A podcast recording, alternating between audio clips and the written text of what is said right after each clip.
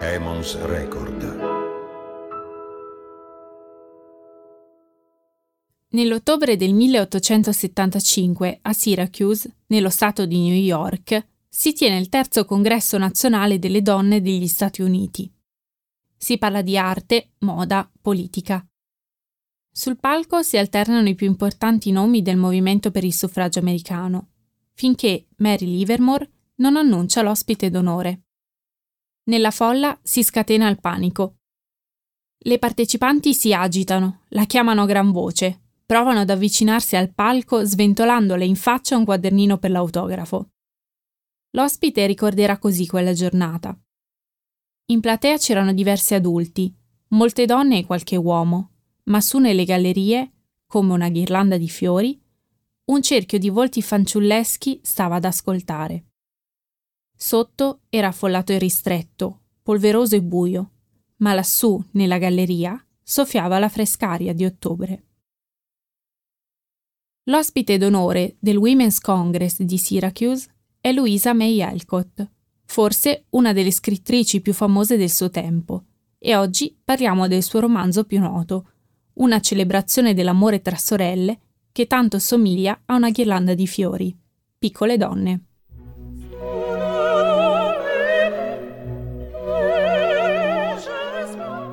Questo è Nemiche Geniali, un viaggio nei luoghi più affascinanti e perturbanti dell'amicizia femminile. E io sono Jennifer Guerra. Una produzione Emons Record. Puntata 4. Sorellanza. Piccole donne, pubblicato in due parti nel 1868 e nel 1869, è stato un vero e proprio bestseller.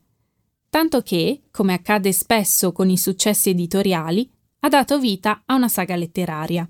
Piccole donne crescono, piccoli uomini e ragazzi di Joe. Nel corso degli anni ha avuto 8 adattamenti teatrali, 7 cinematografici, 5 televisivi, 3 musical, un'opera lirica e 3 radiodrammi.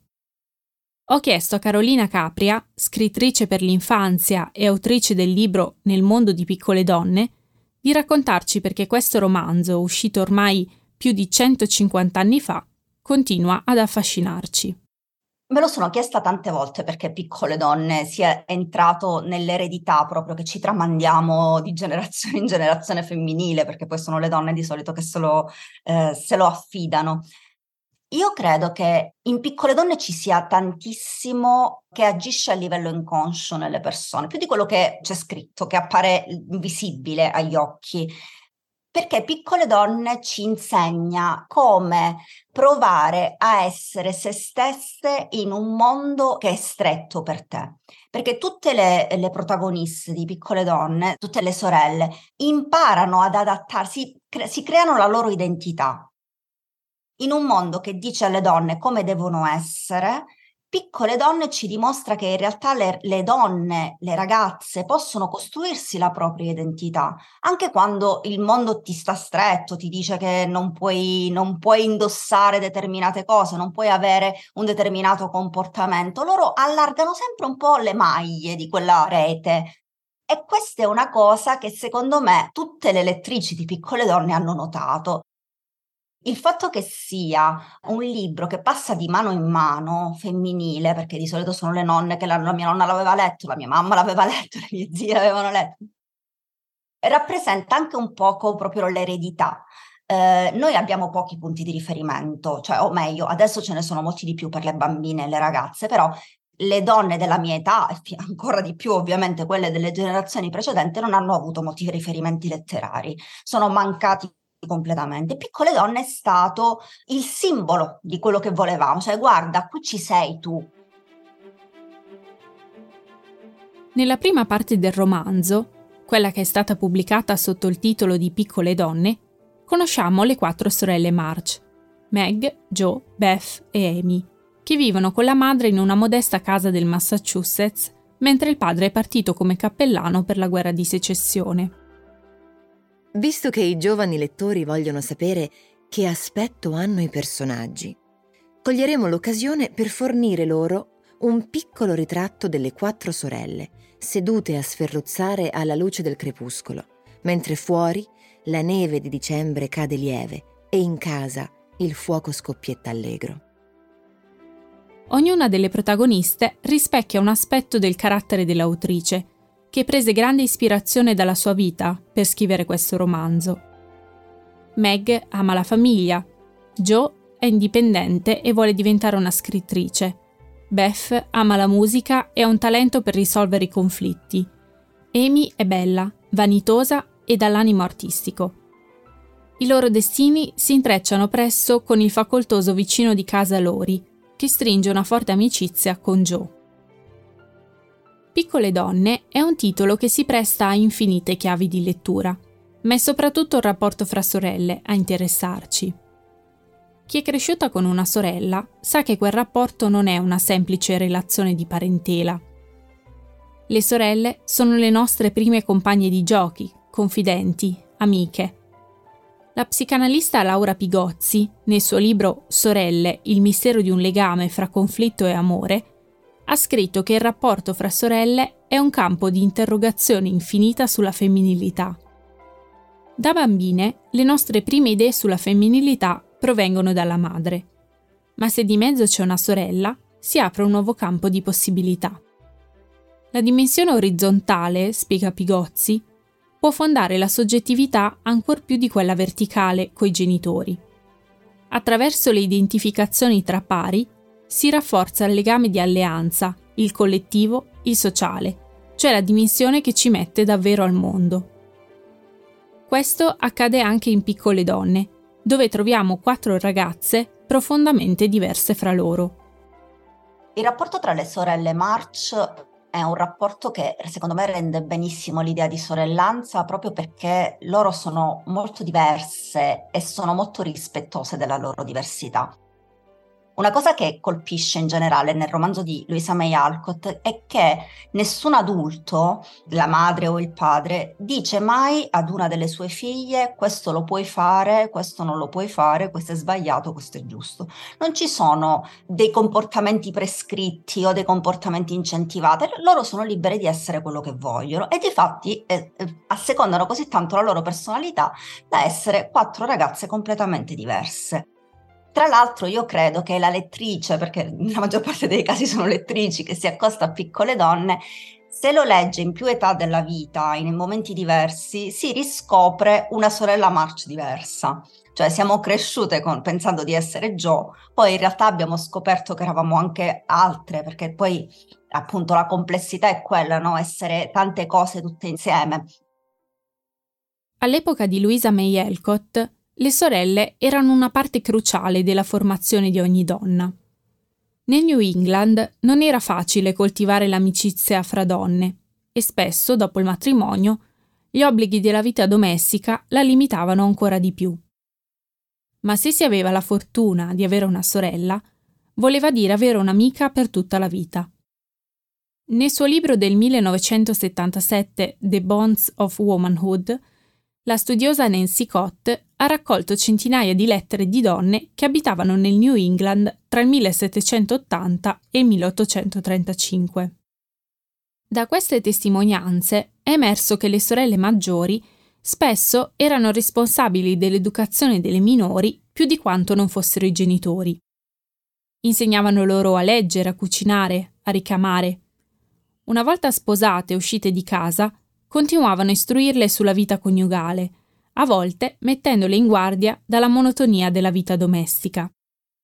Allo stesso modo, le sorelle March si supportano a vicenda, lavorano per contribuire alle spese della famiglia, si fanno dei regali. Quando Meg e Jo vanno al ballo, si dividono un paio di guanti rovinati, così ognuna ha almeno un guanto nuovo da indossare. Quando Jo brucia per sbaglio i capelli di Meg con il ferro durante i preparativi, Amy interviene rassicurando la sorella che la sua nuova pettinatura in realtà è all'ultima moda. Ma il rapporto tra le sorelle March, così come quello di tutte le sorelle del mondo, non è sempre rose e fiori. In particolare, Louisa May Alcott si concentra sulla coppia Jo e Amy, 2 ragazze che non potrebbero essere più diverse.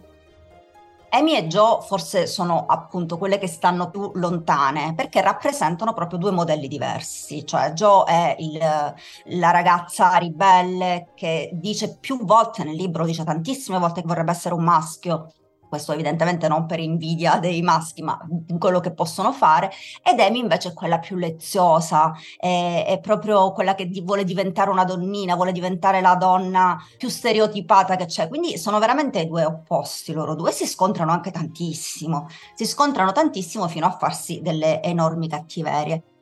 Tendiamo sempre a credere, e questo secondo me è un mito che va sfatato, o perlomeno è un racconto che va cambiato. L'amicizia fra donne non deve essere necessariamente un luogo amorevole in cui da cui sono cancellati tutti i sentimenti negativi e tutte le emozioni negative, perché le emozioni negative rientrano nello spettro umano e quindi anche amando tantissimo una persona si può provare dell'odio nei suoi confronti in un momento, si può decidere di farle un torto gravissimo come quello che fa Amy a Jo, si può provare sentimenti che non immaginiamo far parte dell'amicizia. Sdoganare quest'idea che le donne debbano per forza essere sempre vicine, sempre amorevoli l'una con l'altra, significa togliere tutta una parte dello spettro emotivo che non si può eliminare dal rapporto. Il rapporto fra Jo e Amy si caratterizza per quelle che Louisa May Alcott chiama tempeste. L'episodio di tempesta più celebre avviene quando Amy, arrabbiata con Jo perché è andata al teatro con Meg e Lori, rifiutandosi categoricamente di portare anche lei, brucia il manoscritto del romanzo della sorella. Qualche giorno dopo Jo, che non l'ha ancora perdonata, esiterà qualche istante prima di salvare Amy, che è caduta in un lago ghiacciato e rischia di affogare. «Lascio che il sole tramonti sulla mia rabbia. Non ho voluto perdonarla.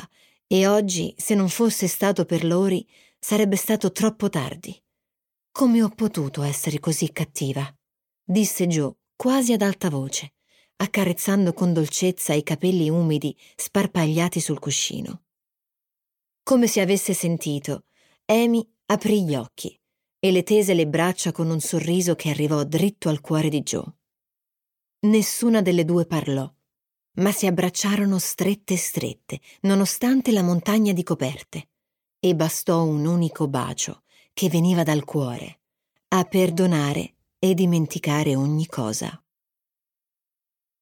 L'invidia è uno dei sentimenti più forti che attraversano la relazione fra Amy e Jo. Se da un lato l'episodio del manoscritto bruciato può essere letto come un comportamento infantile e capriccioso, in realtà, andando avanti nella lettura, si capisce che Amy guarda con grande ammirazione la sorella e che Jo, a sua volta, apprezza e forse invidia alcuni aspetti del carattere di Amy. Anche se Amy ha fatto un gravissimo torto alla sorella maggiore, nemmeno questo fatto riesce a danneggiare la loro relazione. Questa relazione è conflittuale, ma profonda e sincera. La psicanalista Laura Pigozzi, nel suo libro Sorelle, sostiene che quando due sorelle condividono un partner, come accade con Lori, lo fanno per vivere un amore che lega soprattutto loro due, non l'uomo che sta nel mezzo. L'invidia che anima il rapporto tra le due sorelle diventa così funzionale a rafforzare il loro legame.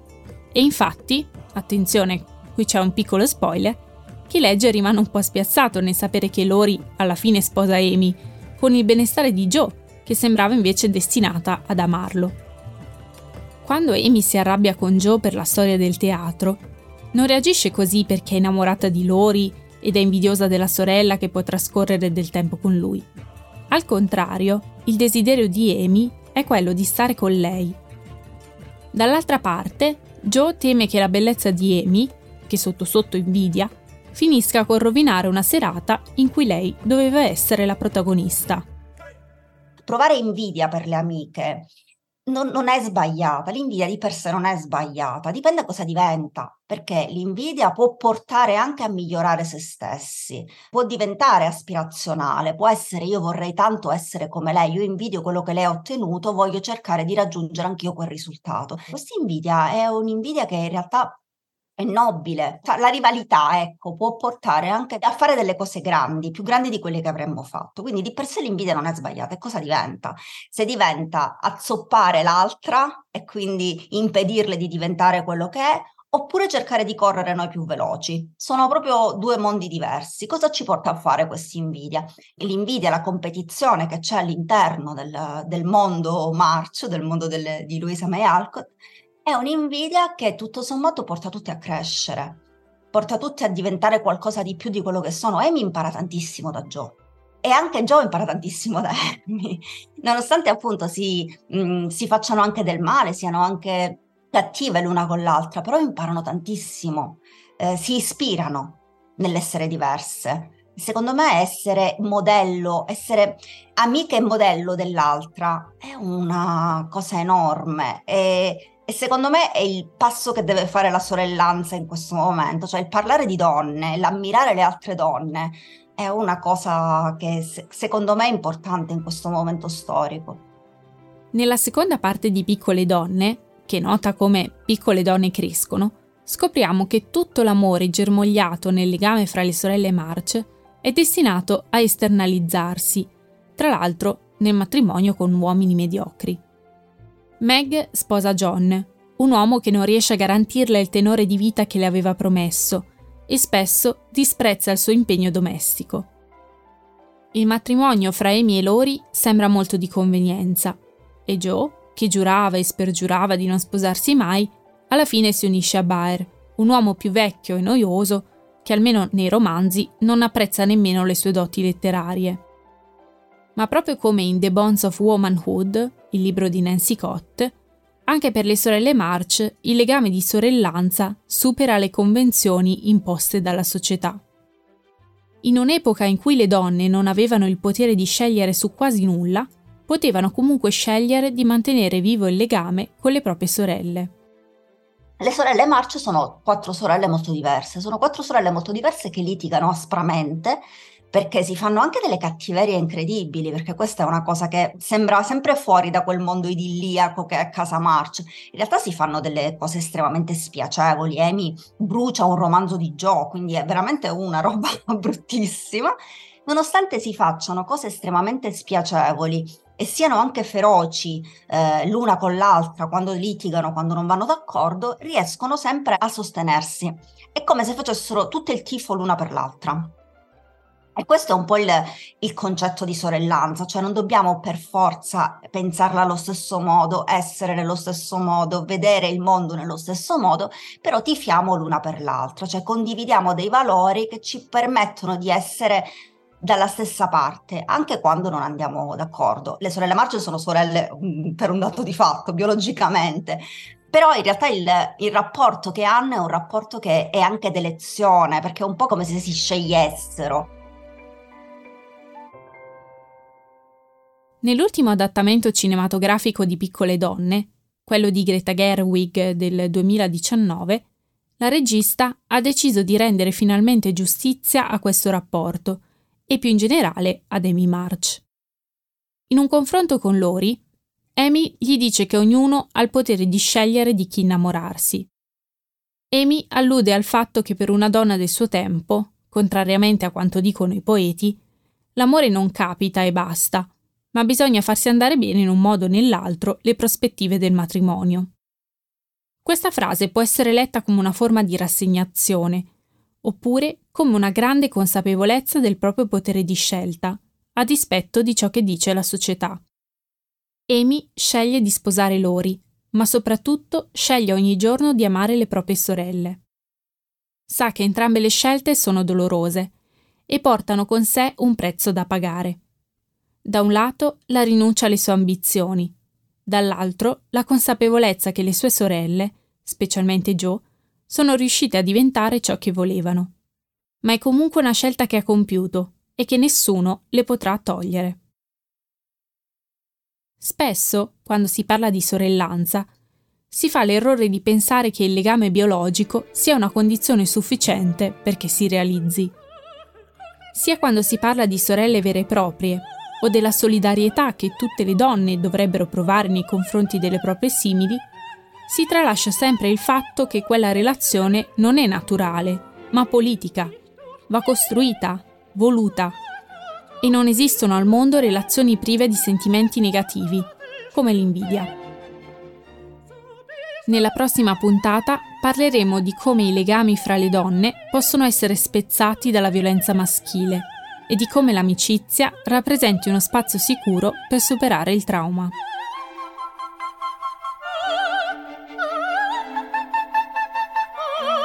Io sono Jennifer Guerra e avete ascoltato Nemiche Geniali, un podcast prodotto da Emons Record. Regia Paolo Girella. Studio di registrazione PM9 Milano. Fonico Andrea Conti. Supervisione editoriale Caterina Bocchetti, Paolo Girella, Maria Saracino. Montaggio e sound design Luciano Zirilli. Si ringrazia Carolina Capria per il contributo.